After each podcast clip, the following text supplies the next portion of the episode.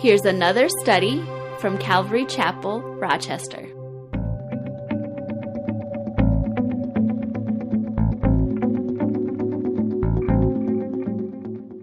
Well, if you have your Bibles open, Daniel chapter 12. As you know, uh, if you've been here for a couple weeks, or maybe you've read Daniel chapter, uh, Daniel, the book of Daniel, that uh, the, uh, the final vision of Daniel comprises Daniel chapter 10 through 12. And so we've been kind of breaking up the vision, uh, not breaking up the vision, but uh, not dealing with the whole thing in one Sunday. We'd be here for quite a while if we did that. so we're just finishing up with the last portion of that of that vision and also the last portion of uh, the book of Daniel. So that's where we're at uh, this morning. So why don't we go ahead and read it? And if you have your Bibles, you can follow along. Daniel chapter 12, verse 1. And I'm reading from the New King James Version, too, by the way. So if it sounds a little off, well, it's either that or it's my reading, too. I don't read the well. At that time, Michael shall stand up, the great prince, who stands watch over the sons of your people and there shall be a time of trouble such as never was since there was a nation, even to that time. And at that time your people shall be delivered, every one who is found written in the book. And many of those who sleep in the dust of the earth shall awake, some to everlasting life, some to shame and everlasting contempt. Those who are wise shall shine like the brightness of the firmament, and those who turn many to righteousness like the stars forever and ever. But you, Daniel, shut up the words and seal the book until the time of the end. Many shall run to and fro, and knowledge shall increase. Then I, Daniel, looked, and there stood two others, one on this river bank and one on uh, the other, uh, and the other on that river bank. And one said to the man clothed in linen, who was above the waters of the river, How long shall these, uh, shall the fulfillment of these wonders be? Then I heard the man clothed in linen who was above the waters of the river when he held up his right hand and his left hand to heaven and swore by him who lives forever that it shall be for a time, times, and half a time. And when the power of the holy people has been completely shattered, all these things shall be finished. Although I heard, I did not understand. Then I said, My Lord, what shall be the end of these things? And he said, Go your way, Daniel for the words are closed up and sealed to the time of the end. Many shall be purified, made white and refined, but the wicked shall do wickedly, and none of the wicked shall understand, but the wise shall understand. And from that time that the daily sacrifice is taken away, and the abomination of desolation is set up, there shall be 1,290 days. Blessed is he who waits and comes to the 1,335 days. But you, Go your way till the end, for you shall rest and will arise to your inheritance at the end of the days. So, going back to verse 1, as we go through the book of, or this chapter in Daniel, Daniel's being, the, the word time is mentioned several times in uh, the scriptures, in this chapter. And uh, Daniel is finding out when all these things are going to be taking place. And at uh, verse 1, it says, At that time, Michael shall stand up the great prince who stands over the sons of your people, and there shall be a time of trouble such as never was since there was a nation, even to that time. And we know from other passages of Scripture, this time is also known as the time of Jacob's trouble. It's an unprecedented time of trial and tribulation and hardship for the nation of Israel, actually for the entire world, those who reject Jesus Christ as their Lord and Savior. Uh, uh, anyone who's not taken away by the rapture of the church, which will occur uh, before this time. And uh, Daniel is told here that this time, there's never been a time like it, and there'll never be a time after that that'll be like this period. This we know this as the 70th week of daniel. It's the, the seven year period of the known as the great tribulation. And uh, you wonder why is it so severe? Revelation chapter 12 kind of talks about this same event dealing with Michael. Verse 7 of chapter 12 it says, And war broke out in heaven, and Michael and his angels fought with the dragon. Now, the dragon, of course, we're speaking of is Satan. And the dragon and his angels fought, but they did not prevail, nor was a, face, a place found for them in heaven any longer.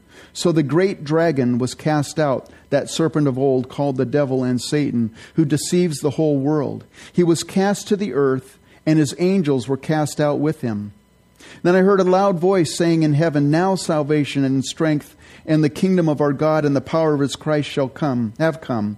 For the accuser of our brethren who accused them before our God day and night has been cast down. And they overcame him by the blood of the Lamb and by the word of their testimony. They did not love their lives to the death.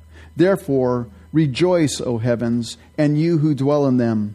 But listen to this Woe to the inhabitants of the earth and sea, for the devil has come down to you, having great wrath, because he knows that he has a short time. So at this point, Satan knows that his time is short and his wrath is severe. And this is part of the reason why it's going to be so severe at that time.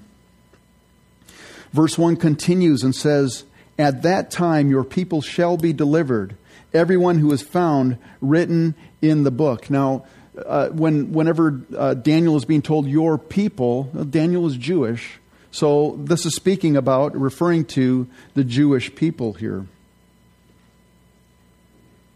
In verse 12, it says, And many of those who sleep in the dust of the earth shall awake, some to everlasting life, some to shame and everlasting contempt. Um, these verses here, or this verse, I should say, establishes the fact of the resurrection of the dead. Now, as we go through scriptures, we know that not all people will be resurrected at the same time, and we're going to take a, a look at that here in a moment.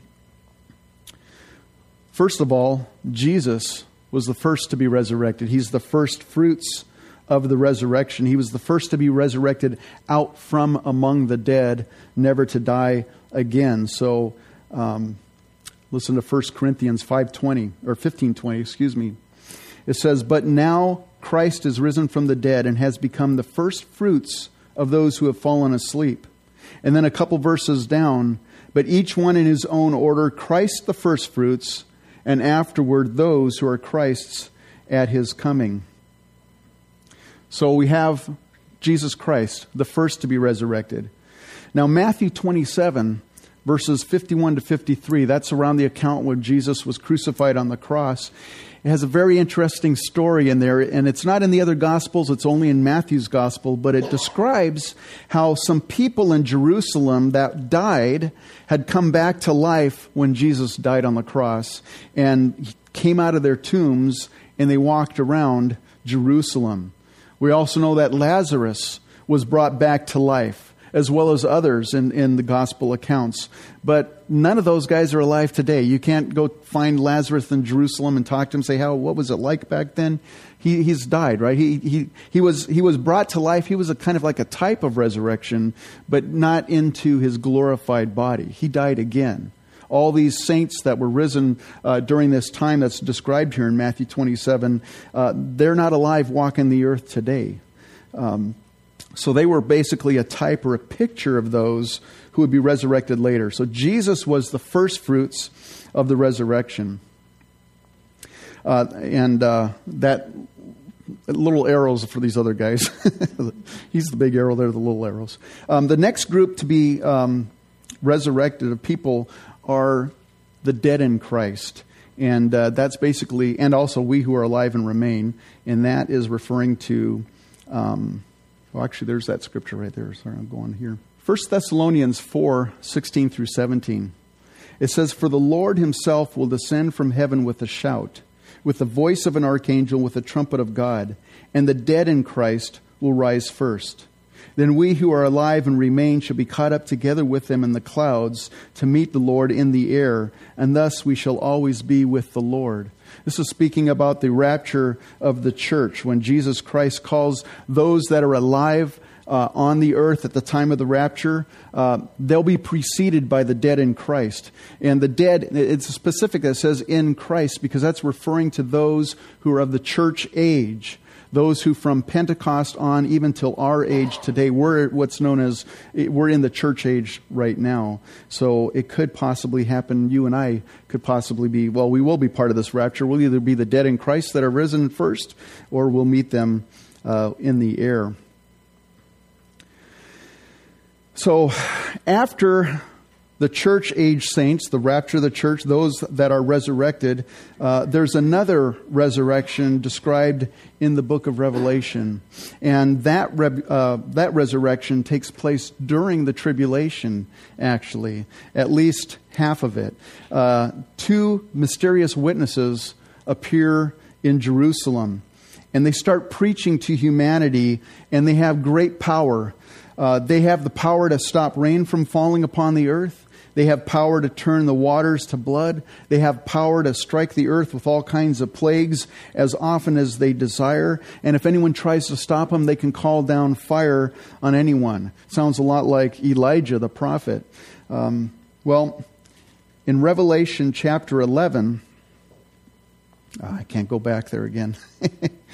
I don't have my Bible with me. Hang on a second.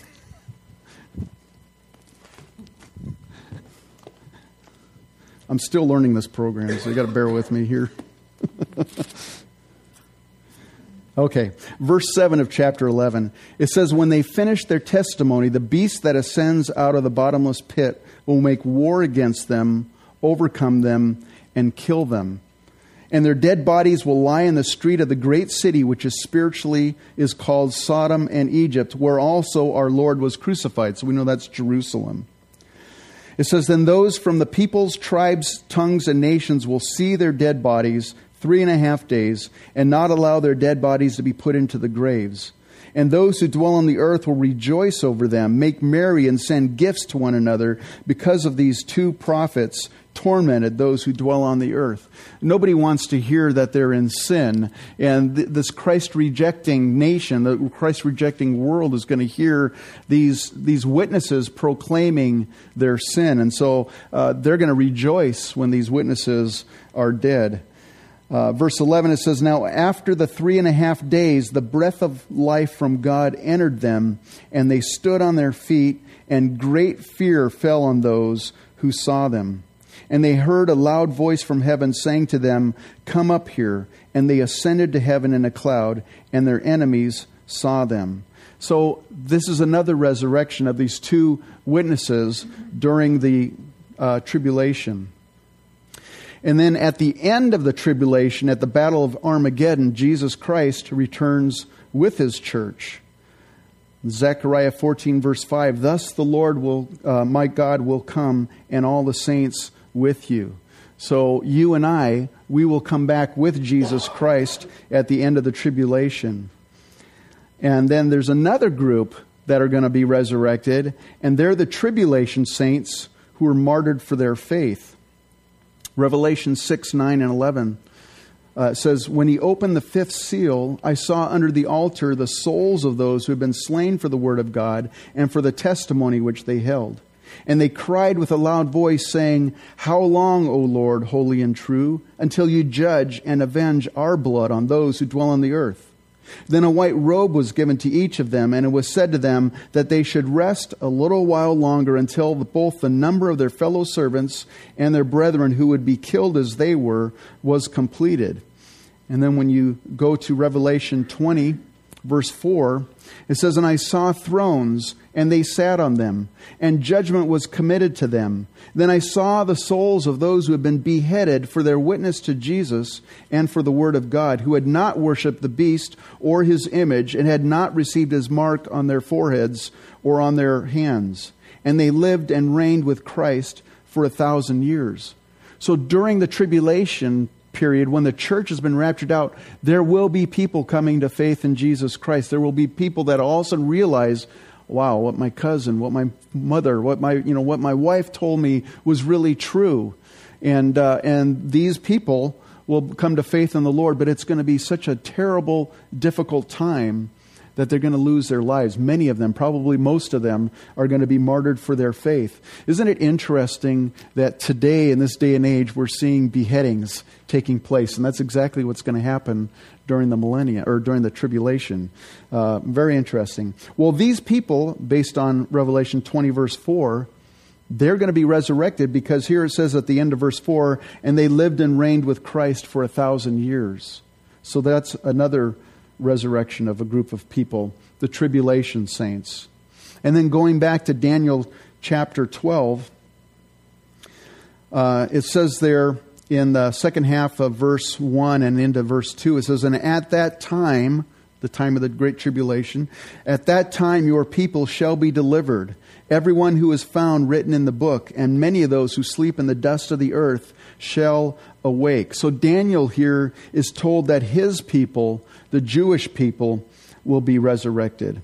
Look at Ezekiel chapter 37. You don't have to look at it. You can actually look up here if you want. But Ezekiel 37, verse 12 says, Therefore prophesy and say to them, Thus says the Lord God, Behold, O my people, this is Israel, behold, O my people, I will, cause, I will open your graves and cause you to come up from your graves and bring you into the land of Israel. Then you shall know that I am the Lord when I have opened your graves, O my people, and brought you up from your graves.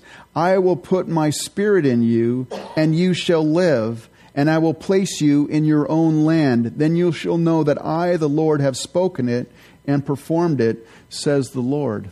And I don't have it written down here, but if you go back a few verses in Ezekiel 37, this is the prophecy of the dry bones of, of Israel once again becoming a nation.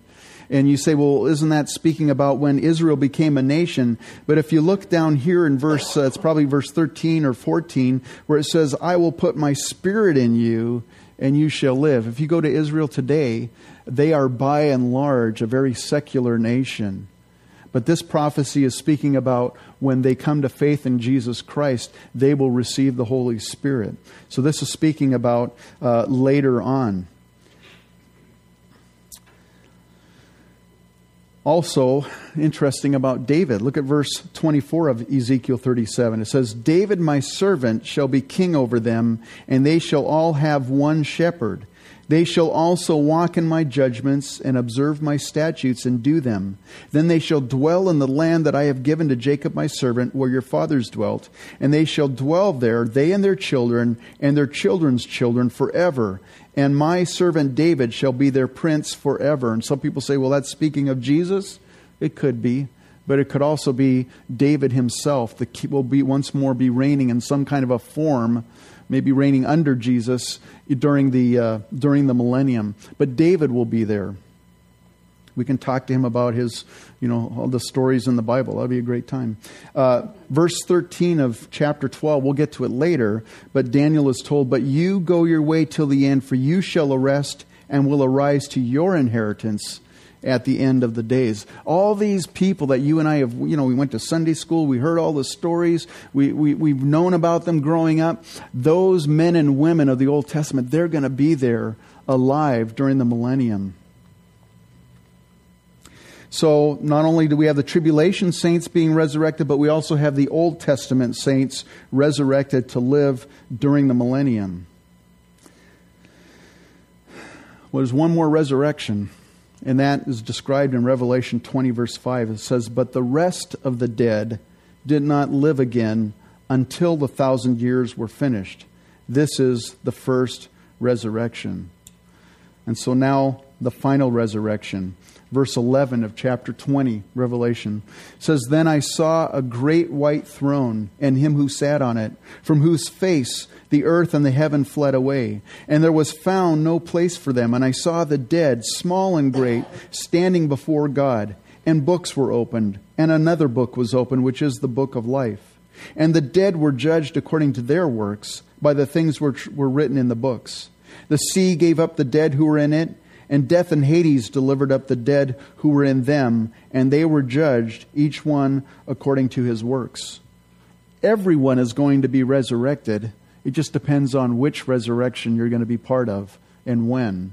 And those that reject Jesus Christ down through the ages, they are not going to be resurrected until the end of the thousand year reign of Christ upon the earth. But they as well will be resurrected. But their resurrection will be a resurrection to judgment.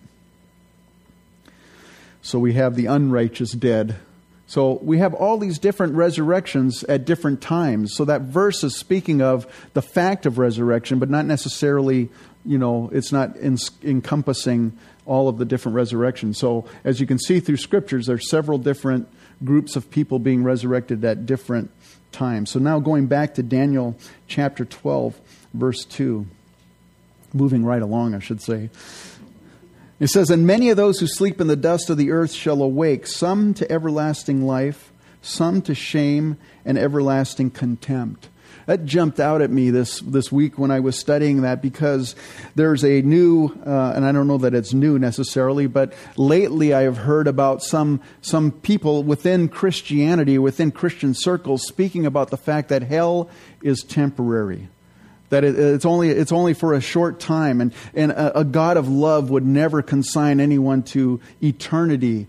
Uh, without him, away from him in, in hell. And so their, their teaching or their saying is that hell is temporary. Well, you know what? That's a lie from the pit of hell itself.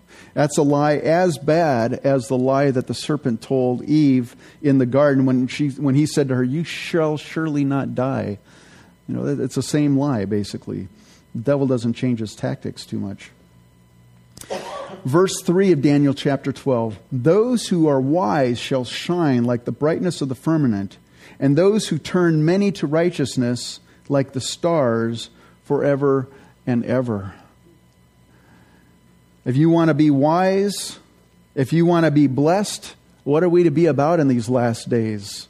Turning many people to righteousness. And the first thing that probably comes to your, in my mind, anyways, is evangelism, right? The great thrust uh, of reaching out into the, na- the world, and you know, people are dying and going to hell every day. We want to spread the good news to them. We want to see people come to faith in Jesus before this awful time of the tribulation occurs. We want them to be part of the, the rapture of the church. But you know, I don't think it's just speaking about evangelism. Some of you might say, well, I don't even have the gift of evangelism. I have a hard time, you know, I, I just, I struggle with that. Well, it's not only evangelism, I think, but discipleship. Look at James 5, verse 19. It says, Brethren, if anyone among you wanders from the truth and someone turns him back, let him know that he who turns a sinner from the error of his way will save a soul from death and cover a multitude of sins the Bible talks about in the last days there's going to be a great falling away from the faith, and we're seeing that today. And for you and I that have loved ones that, that they grew up, they, they, they confess their faith in Christ Jesus, born again, and then they are turning their backs on the Lord or they've, or they've struggled, wandered into sin, you and I, man, we need to be discipling them. We need to be drawing them back to the Lord as well. So this is not only speaking about evangelism, but I think just discipleship. And I would encourage you as a believer here this morning. I, I think there's two categories you should, you should be falling into. Either you should, if maybe you're in a position where you need to be discipled right now. Now, maybe you're a baby, brand new believer in the Lord, and you need to grow in the Lord. That's a great time to be discipled by an older, mature Christian. Somebody who can, can kind of, you know, encourage you and, and kind of guide you and, and, and dig into the Word with you. If that's the place, there's nothing wrong with that. But those of you that are beyond that, or you know, you've, you've been discipled, you and I need to be discipling someone else. And I would encourage you to, to be doing that. Because if you want to be blessed, if you want to shine like the stars forever and ever, man, be, be about the king's business. And the king's business is reconciling the world to him. And so that's what we need to be about. Verse 4, Daniel 12. But you, Daniel, shut up the words and seal the book until the time of the end. Many shall run to and fro, and knowledge shall increase. So for Daniel, who lived in uh, the 6th century BC, these, these prophecies were to be sealed up for him, but uh, until the time of the end.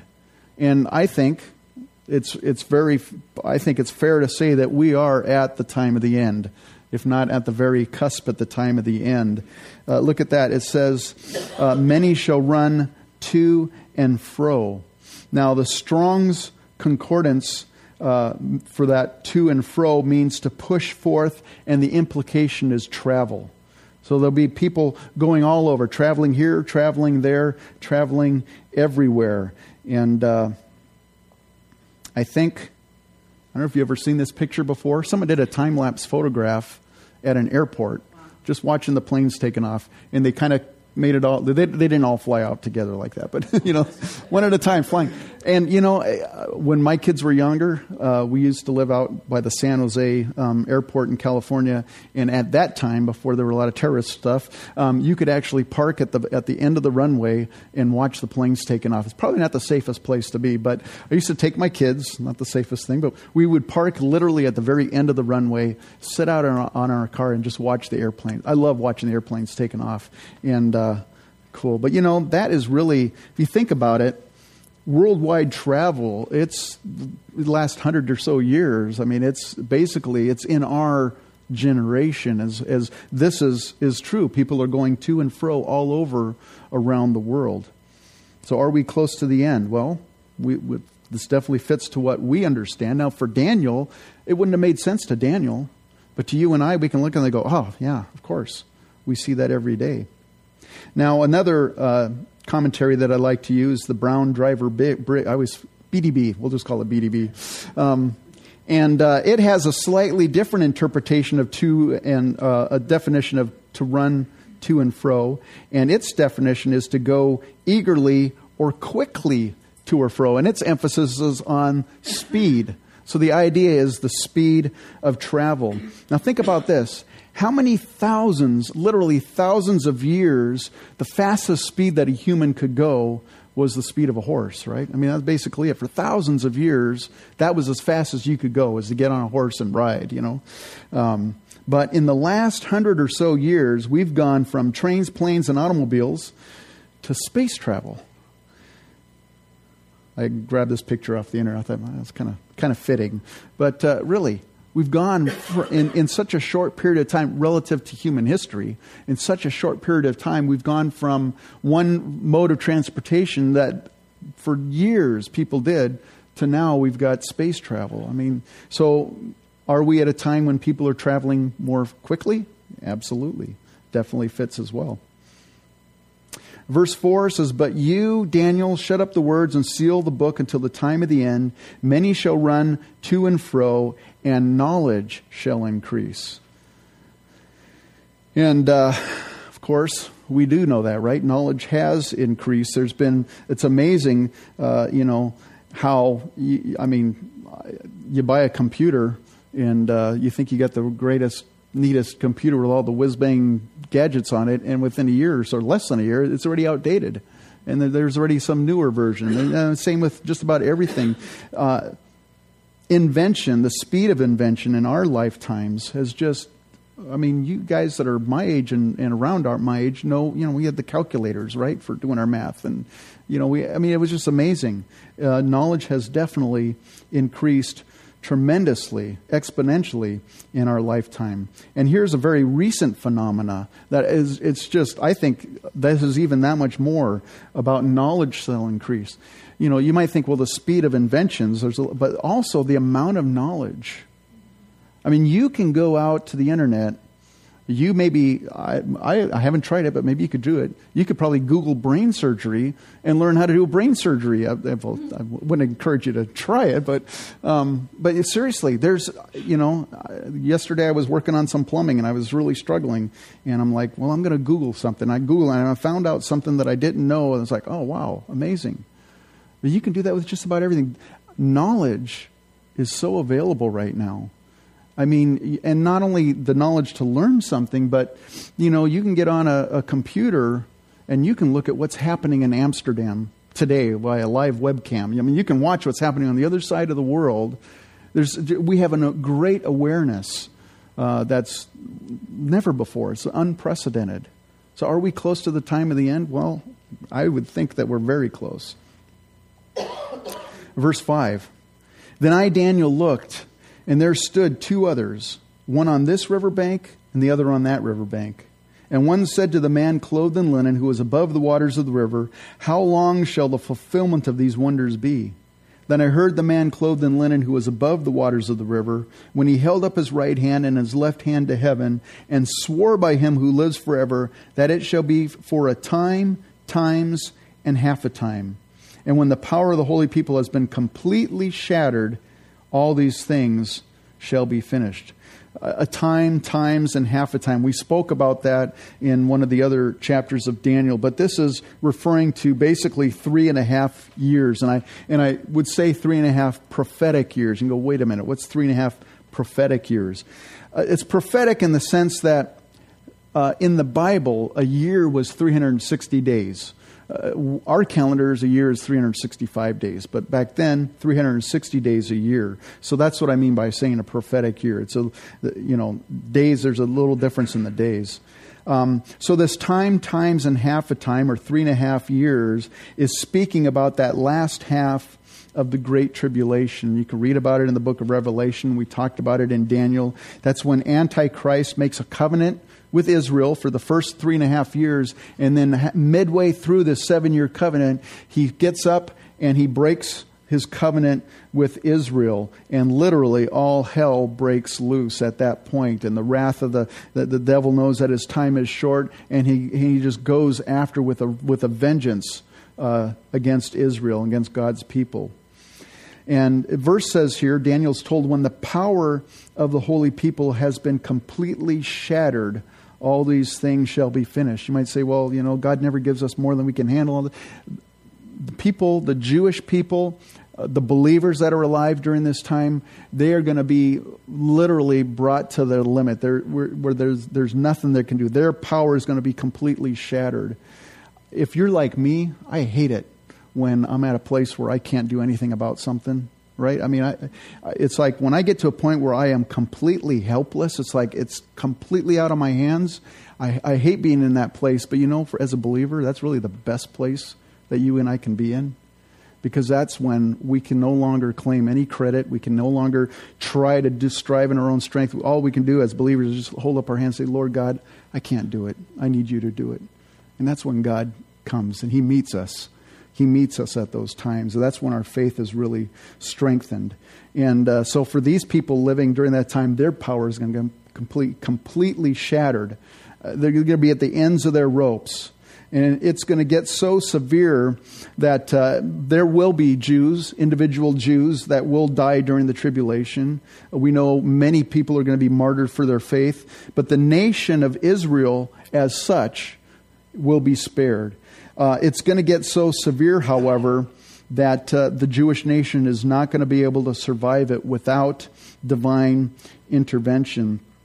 Uh, in the heavens, in the spiritual realm, Michael and his angels will be fighting the devil and his fallen angels. It's, it's in the book of Revelation. On earth, God is going to provide a safe haven in the rock city of Petra, Jordan, uh, from the wrath of the Antichrist. We talked about that last week um, as he knows his time is short. And uh, Revelation 7 also speaks about 144,000 Jews whose God's going to put his mark on them uh, and, and he's going to protect them during the Great Tribulation. Uh, but the remnant of Israel, they're going to be brought to the point of basically looking up and seeing the sign of the Son of Man appearing in the sky. Look at Zechariah 12:10. It says, "And I will pour on the house of David and on the inhabitants of Jerusalem the spirit of grace and supplication. Then they will look on me whom they pierced. Yes, they will mourn for him as one mourns for his only son, and grieve for him as one grieves for a firstborn.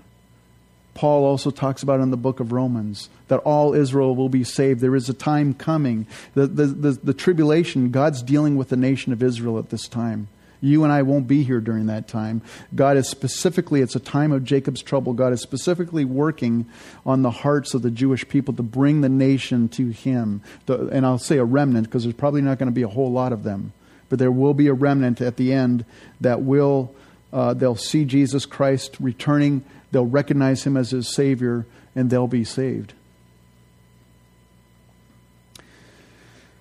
Paul mentions it in Romans 11:25. He says, "For I do not desire, brethren, that you should be ignorant of this mystery, lest you should be wise in your own opinion, that the blindness in part has happened to Israel until the fullness of the Gentiles has come in." And so all Israel will be saved, as it is written, the deliverer will come out of Zion, and he will turn away ungodliness from Jacob. For this is my covenant with them when I take away their sins.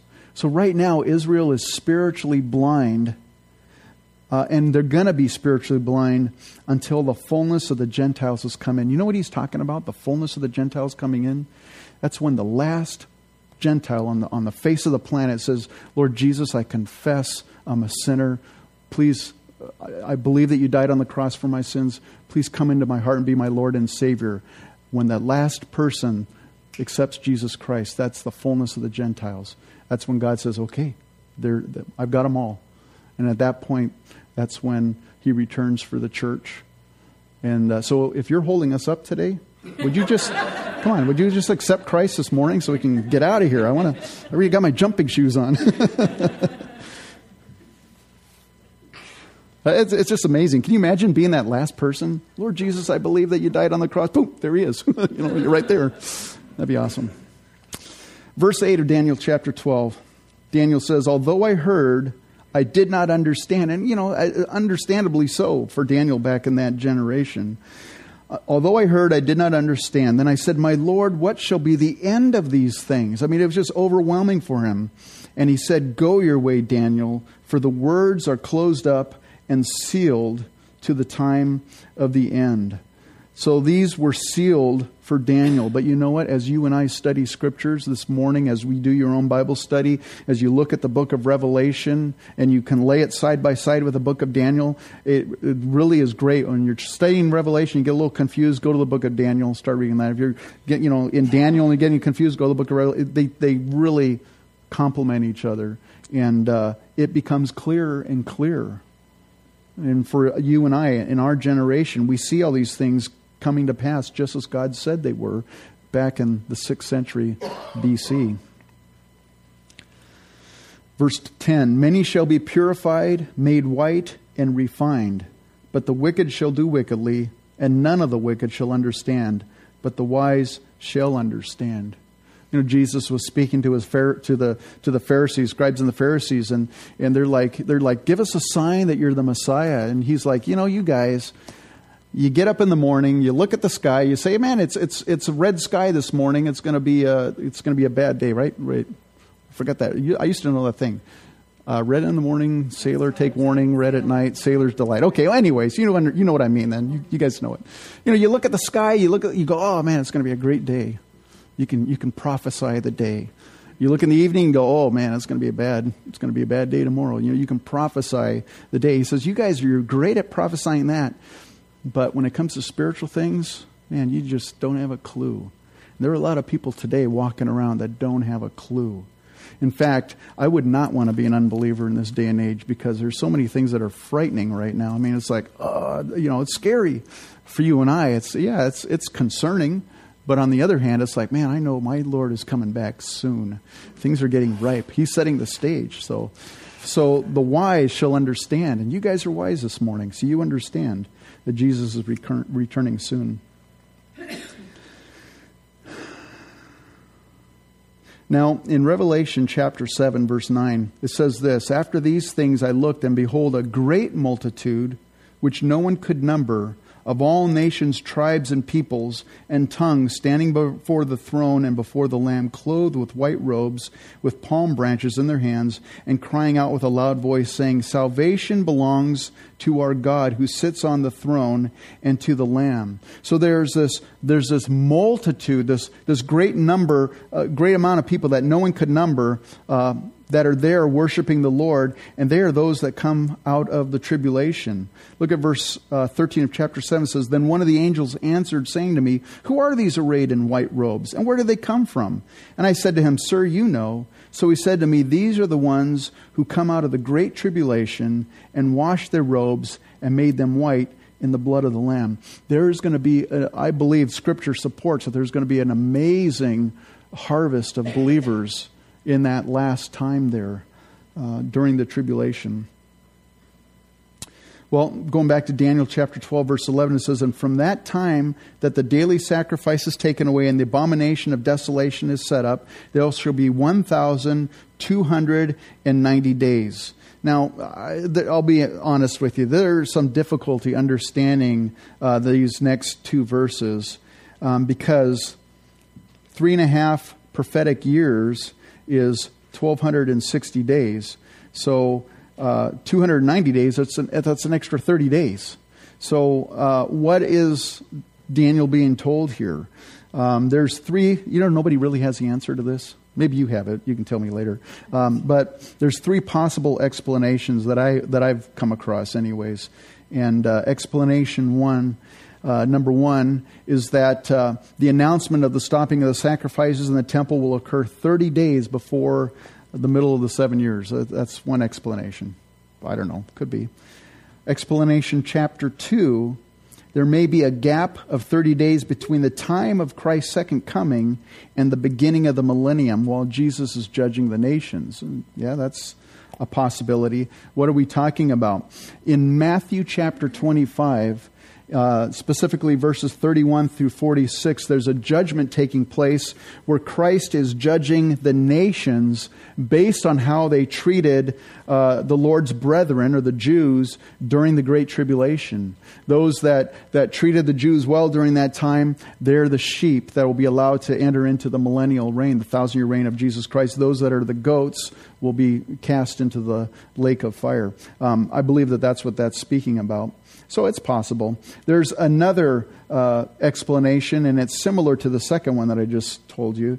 It says that it may be that the 30 days is the time period allowed for the multitudes of the nations around the globe to gather at Jerusalem for the sheep and goat judgment. So um, I don't really know the answer. If you do, you can tell me later. But uh, and then to add to more confusion, Daniel is told this: "Blessed is he who waits." And comes to the 1,335 days. Thought, you thought you were confused. Now there's an extra 45 days tagged onto that. So what does that, what does that mean, an extra 45 days?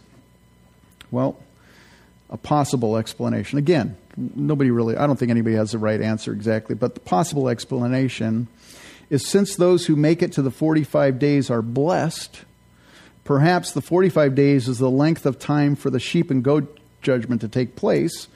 The goats are sent away into the lake of fire, and only the sheep enter the millennial kingdom. So if you've made it past that judgment and you're still standing there, you're a sheep and you're blessed because you're going to be entering into the millennial reign of Jesus Christ. That, that could be. Again, I, I don't really know. So, But, uh, anyways, I'm not too worried about it because uh, you and I, I mean, we're going to be reigning with Jesus Christ, right? So. Verse 13 Daniel chapter 12, the very last verse. But you go your way till the end, for you shall rest and will arise to your inheritance at the end of the days. And so that finishes our study in the book of Daniel. And, and you know, I just want to encourage you uh, this morning in finishing up this and looking at this last verse that uh, there is going to be uh, a, a, judgment for you and I. Now, now, for you and I have received Jesus Christ as Lord and Savior, we're not going to be judged for sins because Jesus Christ was judged for us. He became sin for us on the cross. He, he took our punishment upon him. So, so we're not going to be judged for sin based, you know, but we are going to be judged uh, in, uh, I believe it's in 1 Corinthians uh, 14 or 15, talks about the Bema seat judgment, the judgment uh, seat of Christ, where you and I are going to be judged according to how we've lived our lives in the body of Christ. What did you do with your talents that God's given you? And I'm not just speaking your natural talents, but when you and I come to faith in Christ Jesus, we become a member of what's known as the church. You have the Holy Spirit dwelling inside you, and the Holy Spirit gives gifts individually to people to use to make myself look really spiritual? No, to edify the body of believers. So each one of us has been giving, been giving something supernaturally that we do naturally, supernaturally natural to benefit other people. And as you and I are employing those gifts, maybe it's maybe you're great at discipling believers or you know young baby Christians counseling people. Maybe maybe it's uh, you know just helping around the church, or maybe it's teaching the young children, or or maybe it's being an elder, or whatever it might be. Those things that you and I do, we've been give, we're to be doing those things. It's sad to see when believers are living for themselves. It really is. It, it, it breaks my heart. Uh, you know, I'm not trying to drum up servants in the church. I'm trying to drum up people that are going to get rewards in that last time because there is an inheritance waiting for each one of you and I. And so, and again, it's not a judgment for sin, but it's going to be a, rewards. And you might say, well, uh, you know, you might be a kind of humble person and say, well, I don't really want rewards. I mean, I'm, I don't need any rewards. Believe me, when you stand before Jesus Christ and you realize I'm here and he paid the price for me to be here and you see him in all his glory, you're going to want to give him anything that you have. And the more gifts, the more, because the Bible says we'll have crowns, we're going to throw them at his feet and say, Lord, you're worthy. I want to have a billion crowns that I can keep throwing them at because he's worthy of it. And so you're going to want to have things that you can present to the Lord. Say, Lord, I did this for you. So I want to encourage you in that this morning to be about the Lord's business in these last days as his, as his approach is coming soon. Why don't you stand up and let's go, Lord, in prayer.